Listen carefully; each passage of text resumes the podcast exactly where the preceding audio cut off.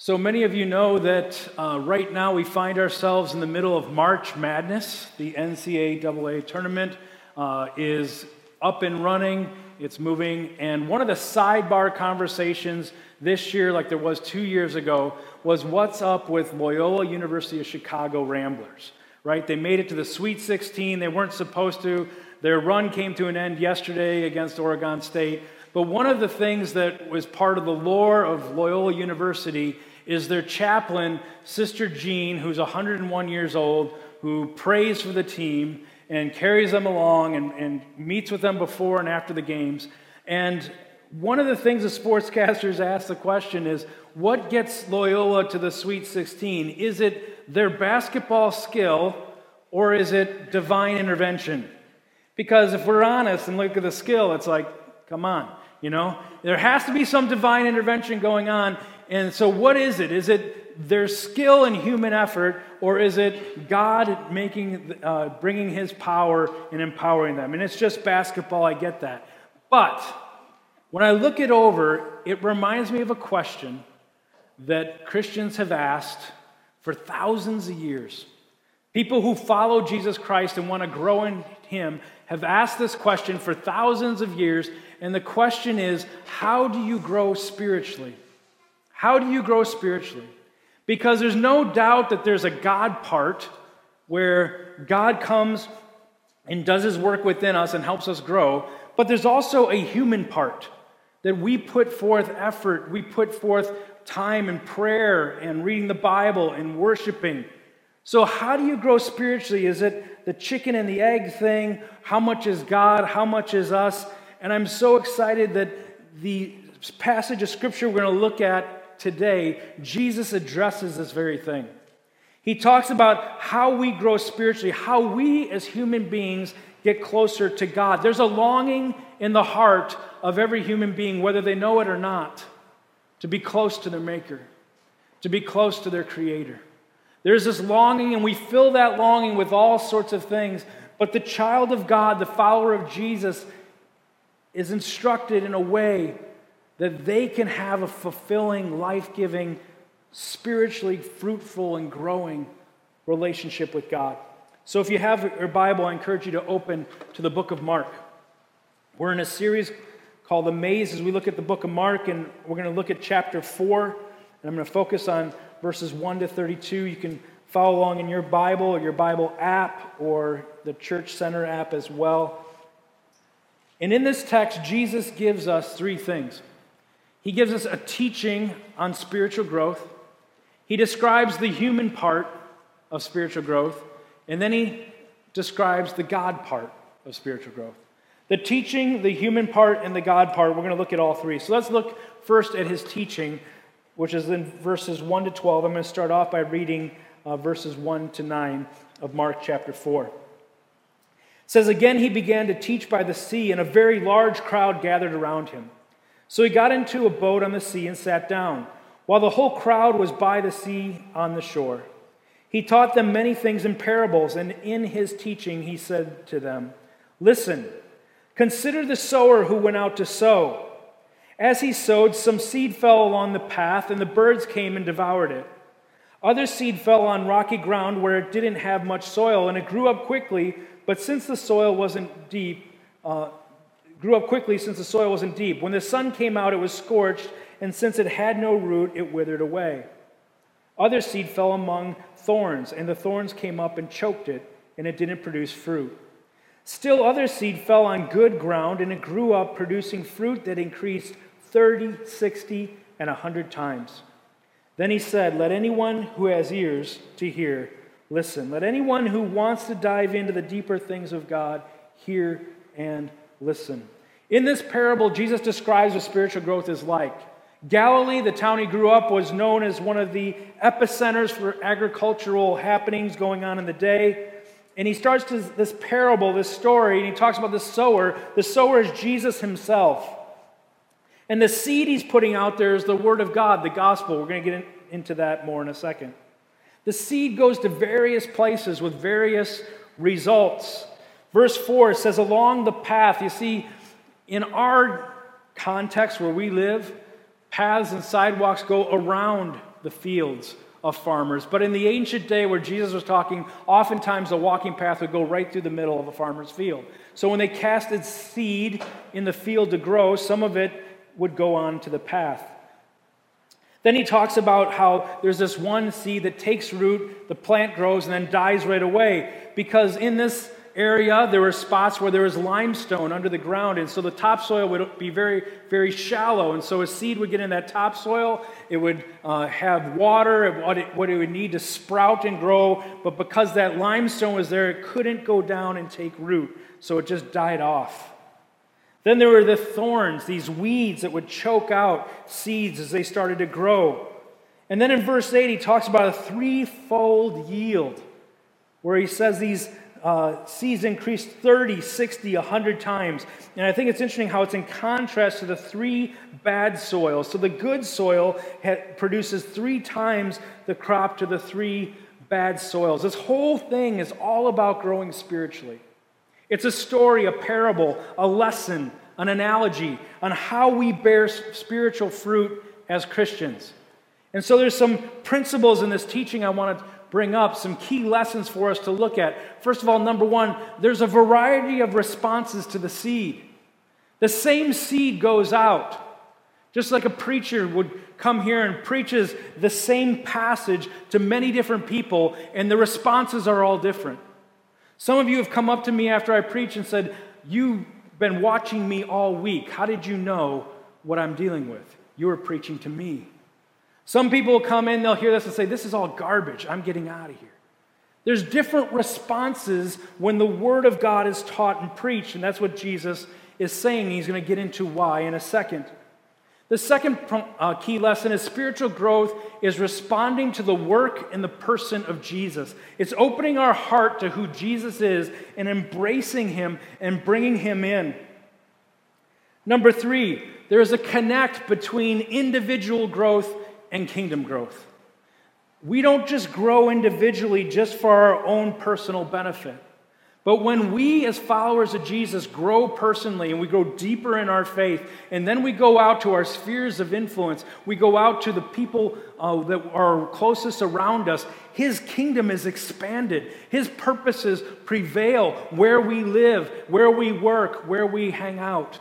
The kingdom of God comes. Thy kingdom come, thy will be done on earth as it is in heaven, happens when we, as his followers, grow deeper into our walk with Him. And finally, number four, like farming, there's a human part and there's a God part. There's a human part and there's a God part. The farmer plants the seeds, takes care of the ground, takes care of the environment, works really, really hard to make sure that he's going to get a plant that's going to produce fruit. But there's a mystery to the growth of the plant. God does his thing. He causes the seed to germinate, to sprout, to turn into a plant. The same thing is true with us spiritually. Now, some of you might be here and you might be a little confused saying, How can you say there's a human part to spiritual growth? Because I was always taught that when it comes to giving our lives to Jesus Christ, it's not through anything we do, it's not through any merits that we bring, but solely through the grace of God. And now you're talking about a human part. Well, you have to remember we're talking about two different things.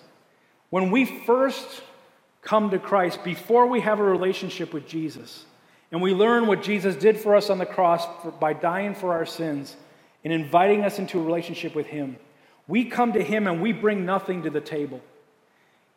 It's all grace. What He did on the cross to die for our sin, to give us eternal life, to bring us into a relationship with Him, is all about Him and what He has done. We can't add to that. We're not going to heaven because of our good efforts. We're not going to heaven because of our good merit. We simply come and receive the gift of Jesus Christ, and then we have new life. But as soon as that happens, that's called justification. That's what the theologians call it. As soon as we are justified, as soon as we are made righteous, then we begin a journey to grow spiritually, to get to know Him.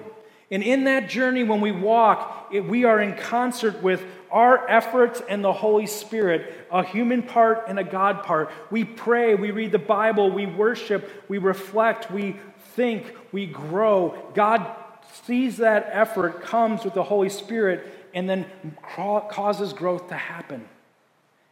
Growth is called the, that part is called sanctification. It's a process where we cooperate with the Holy Spirit for spiritual growth. That's why some people grow faster than others. That's why there's different levels of spiritual maturity in the body of Christ. It's not all the same. So when the disciples first heard this, they were a bit confused because Jesus is talking something different than they were taught their whole lives. They were taught that the way you connect with God and grow spiritually is through Torah, through the law. They were good Jewish young men and women who were listening to him. And now Jesus is saying, no, it's about a relationship. It's about a bigger connect. And he illustrates the fact that there are some who are closer in relationship to Jesus than others. We saw that last week. And he does it right here. Look in verse 10. He says, When he was alone, those around him, the twelve, with the twelve, asked him about the parables. He answered them, The secret of the kingdom of God has been given to you, but those outside, everything comes in parables. So that, and he quotes a scripture from Isaiah in the Old Testament, they may indeed look, yet not perceive. They may indeed listen, yet not understand. Otherwise, they might turn back and be forgiven. Jesus is illustrating this fact that there's some who are closer on the inside and there are those that are on the outside. And he taught them differently, just like we saw last week. To those on the outside, he teaches in the parable and he lets that sit. He lets it see what happens. Then those who are close, who want to grow, he brings them and gathers them and teaches them deeper. He takes them into the deeper things of God. And in doing so in this passage, what he does is he explains the human part to those closest to him. Look at verse 13. He explains this parable. Then he said to him, Don't you understand this parable? How then will you understand all the parables? The sower sows the word. Some are, like, some are like the word sown on the path. When they hear, immediately Satan comes and takes away the word sown to them. And others are like the seed sown on rocky ground. When they hear the word, immediately they receive it with joy but they have no root and they're short lived. When distress or persecution comes because of the word, they immediately fall away. Others are like seed sown among thorns, and these, thorn, these are the ones who hear the word, but the worries of this age, the deceitfulness of wealth, and the desire for other things enter in and choke the word, and it becomes unfruitful. And those like seed sown on good ground hear the word, welcome it. Don't you want to be in that crew? Don't you want to welcome the Word of God in your life? They hear the Word, they welcome it, and produce fruit 30, 60, and 100 times what was sown. Jesus explains why the different responses to his word. He explains to them what he's getting at when he goes deeper. And he says in verse 14, the seed is the word of God. The literal wording is the word of kingdom teaching. In Mark's day, it would be the gospel proclaiming truth that Jesus came to bring eternal life. To us, it's that, but we could also add the fullness of the entire Word of God. This is the seed that we sow. This is the seed that causes spiritual growth. And the principle for us to recognize and know here is that spiritual growth comes through us interacting with God's Word. God's word, the Bible, is absolutely paramount and essential to spiritual growth. If you take the seed out of any of this, none of it makes sense whatsoever. The seed is the constant, the seed is the main thing. For us to grow spiritually, we have to interact with God's word, whether that's reading it, which we should do consistently, or listening to it, or grabbing one verse a day and reading that verse throughout the day, praying it back to God. We have to engage Scripture in order to grow spiritually. There's just no way around it. That is the key thing we see in this parable. Then each soil represents a group of people who respond differently to that word sown. The first group we see in verse 15 it's the people who have hearts that receive God's word, but then Satan comes and takes it away. They encounter biblical teaching, but Satan is clearly influencing their lives. In Jesus' day, he would put the people who are the Jewish uh, rulers who were constantly opposing him, constantly saying all these lies about him, he put them in this category. They first heard God's word, but Satan was clearly influencing. Verse 16 to 17 uh, is we see that it's a group of people who receive it with great joy, but it's very short lived. In the ancient world, the root of a plant was a symbol of stability. In this ancient Palestinian desert, the root guaranteed existence for a plant. When Jesus was talking about these people and he referenced this, he said they have to have a root that sustains the difficult times, that sustains persecution. Because when Jesus invited his followers to walk with him through difficult things, these people who didn't have a root would often run for the hills and leave them and, and not follow anymore. Jesus was saying to survive as a follower of Christ in this world, you have to have a root system that goes down. And that's true for us today as well. I love when in, in this passage it says, those who were shallow follower, followers, there's three words to describe them. It says, immediately fell away. In the original, that's one Greek word, and it's a verb, and it has a threefold picture to it that says these people were offended, tripped up, and fell down. They were offended, tripped up, and fell down. They came into church, they got really excited, they loved the music, they loved what's happening, they loved the message, but then immediately they got offended, tripped up, and fell down, and they didn't stick with following Jesus. Verse 18 to 19 some were choked out. The word of God is choked out of this person's life because their hearts are becoming more and more centered upon the ways of the world versus the ways of God. They get so caught up in the happenings of the world, in the trappings of the world, which leads to worry, leads to anxiety, leads to all these things. They get so caught up into that. They get caught up into worldly thinking. This is what you need to be whole. This is what you need to live. This is what you need to survive. And they chase after all these different things. And all of that chasing and worrying and obsessing destroys the work of God in a person's heart. God is calling us to something greater than being caught up in the ways of the world. And that greater is the final one, the great soil in verse 20. It says the seed lands on good soil. This is the part that where the human receives the word of God in a way where they love it and they want to grow in it and they receive it without distraction from the ways of the world and all these things. And when they do, it leads to fruitfulness. You see, spiritual growth in a Christian is a lot like a sailboat. There's the human part where we hoist the sail, and we hoist the sail by reading God's word, by prayer, by worship, by being in community with one another in a life group and growing, and we put this effort in and hoist the sail. But there's a mysterious God part where the wind of His Spirit comes and catches our efforts that we put up to carry us along into deeper levels of spiritual maturity. It's a both and that takes place. So there's the human part, and then there's the God part.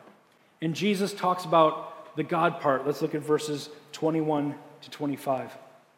He makes a shift now, talking about the kingdom of God in our hearts and in the world. He also said to them, Is a lamp brought in to be under a basket or kept under a bed? Isn't it to be put on a lampstand? For there's nothing hidden that will not be revealed, nothing concealed that will not be brought to light. If anyone has ears to hear, let them listen. And he said to them, Pay attention to what you hear. By the measure you use, it will be measured to you, for, and more will be added to you. For whoever has more will be, it will be given to him, and whoever does not have, even what he has will be taken away. Jesus says there's a beautiful blessing that comes when you know who He is and you see the light. He talks about lamp in verse 21. I th- found this so interesting. In our Bibles, most all the English translations I saw except one, it says in verse 21, look at it, it says, He also said to them, is a lamp. You see that a, that article a describing lamp? In the original Greek, it's the. Is the lamp. I don't know why our English translations put a, but they do, but it, it's really writ, oh, written is the lamp. God is the lamp. There's only one. There's only one who brings out light, and that's God Himself. He is the lamp that is placed upon the stand. And what Jesus is saying here is, I will not be hidden. I did not come to earth to be concealed, I did not come to earth to be forgotten as we celebrate this week, Holy Week, learning and growing what Jesus did for us on the cross, which we'll celebrate Friday and Sunday, dying and resurrecting from the dead that we might have life, Jesus is saying, I am here to give life and light to this world. And when we allow God to shine in the places of our heart, to illuminate what's going on in our souls so that we can be transformed. When He does that, He doesn't just do a personal transformation, but His light is shined forth out into the world where the kingdom of God comes and He expands His kingdom. Look at verses 26 to 29. The kingdom of God is like this, he said. A man scatters seed on the ground. He sleeps and rises day and night. The seed sprouts and grows, although he doesn't know how. The soil produces a crop by itself first the blade, then the head, then the full grain on the head. As soon as the crop is ready, he sends for the sickle because the harvest has come. He goes back to the seed analogy, but now he's not talking soils. What he's talking about is the mystery of the kingdom of God and how that's a process. He's talking about when you hoist the sails, then the God part comes in, the Holy Spirit comes, in this kingdom of God establishing in your heart and in the world is this mysterious thing that God does. And it's a process. It's like watching grass grow in our front or backyard. Have you ever sat and watched a blade of grass grow? If so, you have more time and patience than I do. I highly doubt you watched a blade of grass grow but you've seen the process. Because if you wait a week, two weeks, it's time to cut that grass. There's a process that happens. The kingdom of God is like that. There's this mysterious thing that happens as our hearts are transformed more into the image of Christ, as we bring our efforts and the Holy Spirit meet those efforts.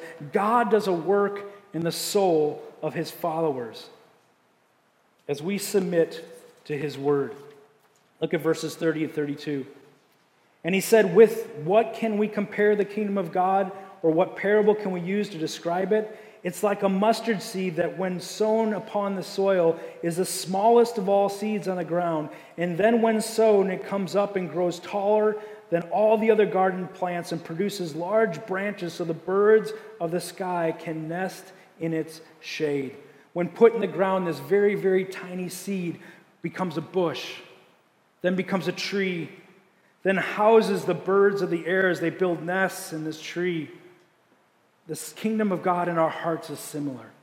God uses very tiny things, words from his, the Bible, moments in his presence, acts of love from the people of God to us. And these tiny things, as we build on that and submit our hearts to it, grow the kingdom of God in us and the kingdom of God through us.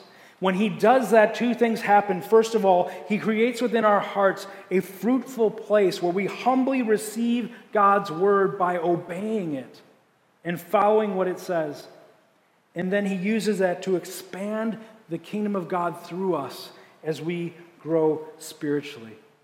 God builds his kingdom in our hearts by mysteriously taking obedience to his word, bathed in the power of the Holy Spirit that we grow in Him. Word sown, word obeyed, spirit connect, growth happens. That's what God does with His word. And when we see the word obey, we don't like obedience. It feels like a bummer. It feels like, why do we have to? We have to conform ourselves in. But here's the deal it's not hard to obey someone we truly love. It's not hard to obey somebody we truly love. When our heart knows who God is and what He has done and His purpose and plan for our lives, obedience is easy, but it's messy because there's this internal sinful nature we still carry. And there's this evil uh, regime of Satan and his demons that try to collide and pull us away from growing spiritually. And sometimes growing spiritually feels like one step forward and two step back. It'd be nice if there was a simple, easy formula that would always bear the same results, but there's not. Spiritual growth is a messy process, and we keep growing kind of like this until Jesus comes back and perfects that growth in us. But in the meantime, we take steps forward. But it's messy. There's a wonderful author and theologian named Helen Cepero who wrote this book. And this is kind of a longer story, but I think you'll relate to it. And as I close, I just want to read this to you because I think it gives such a great picture of what spiritual growth really is. Have you ever been to a beginner's band at school? Where you've seen the beginners get up there and try to do it? Yeah, some of you are nodding. Sometimes you have to suffer through that. It's an act of love, right? So listen to this. The percussionist in the back of the beginner's band is only rarely and then almost by chance hitting the snare drum on beat.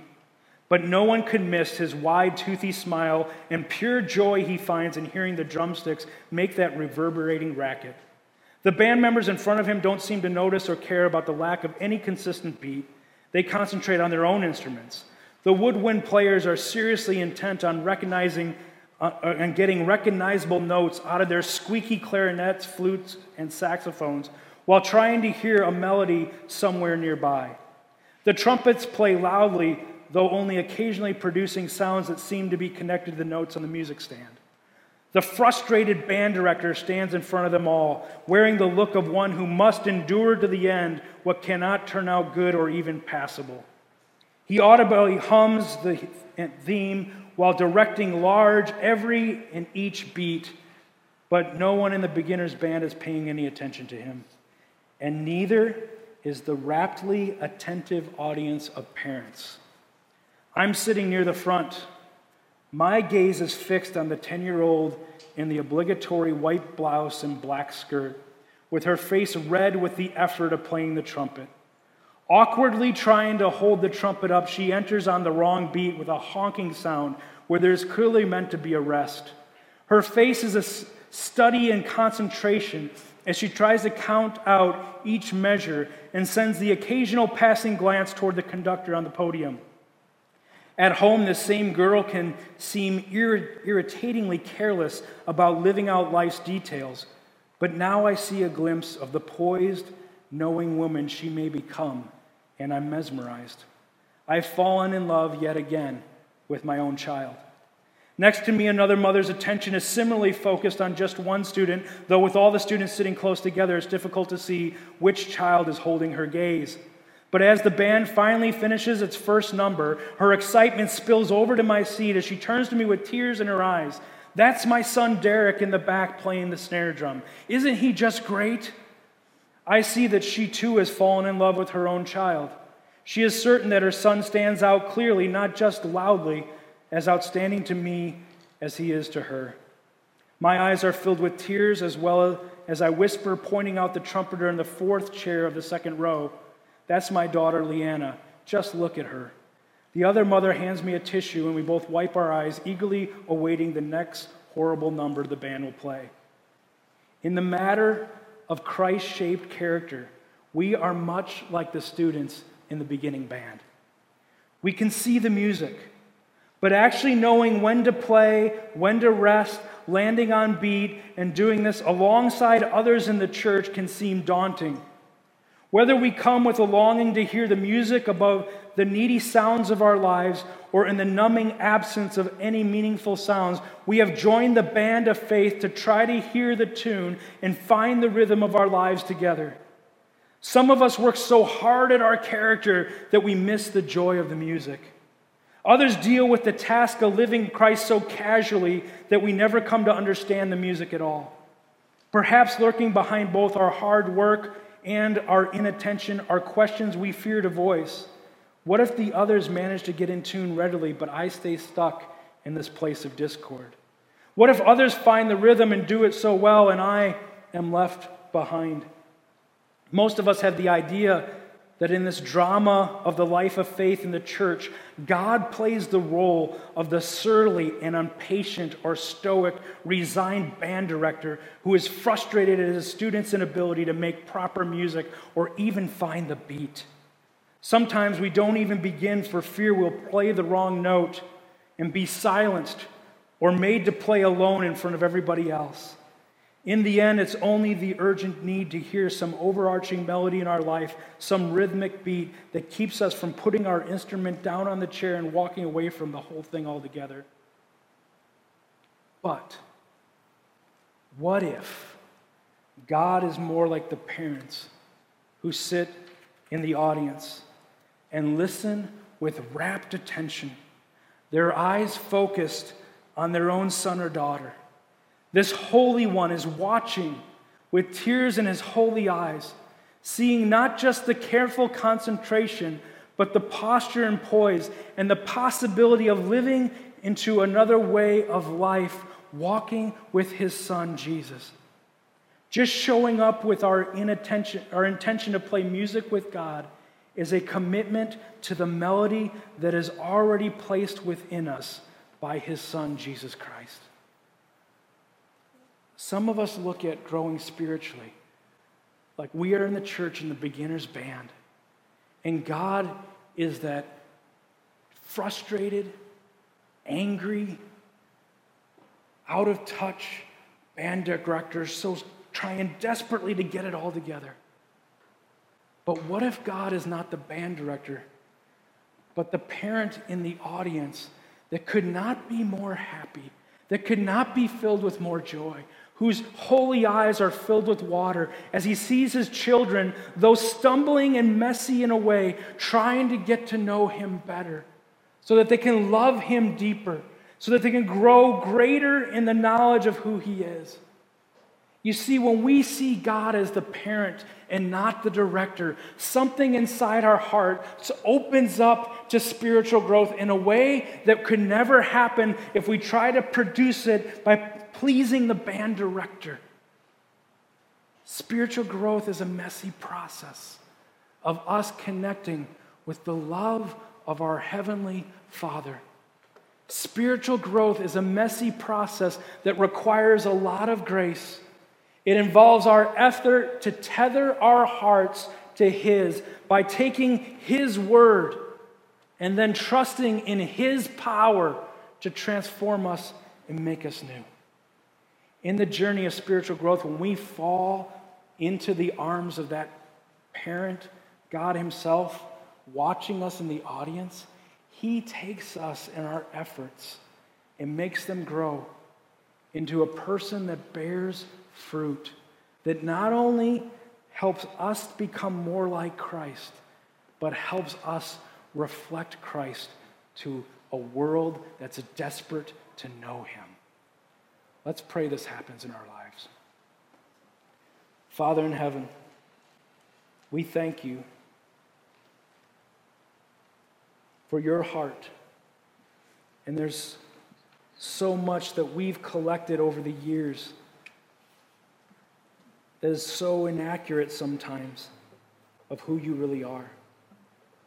God, I pray that we would be a people who would grow spiritually but we'd understand our parts and your part in who you are in this process. So, God, open the eyes of our hearts to know you more. Open the eyes of our hearts to know what you've done for us. And we pray this in Jesus' name.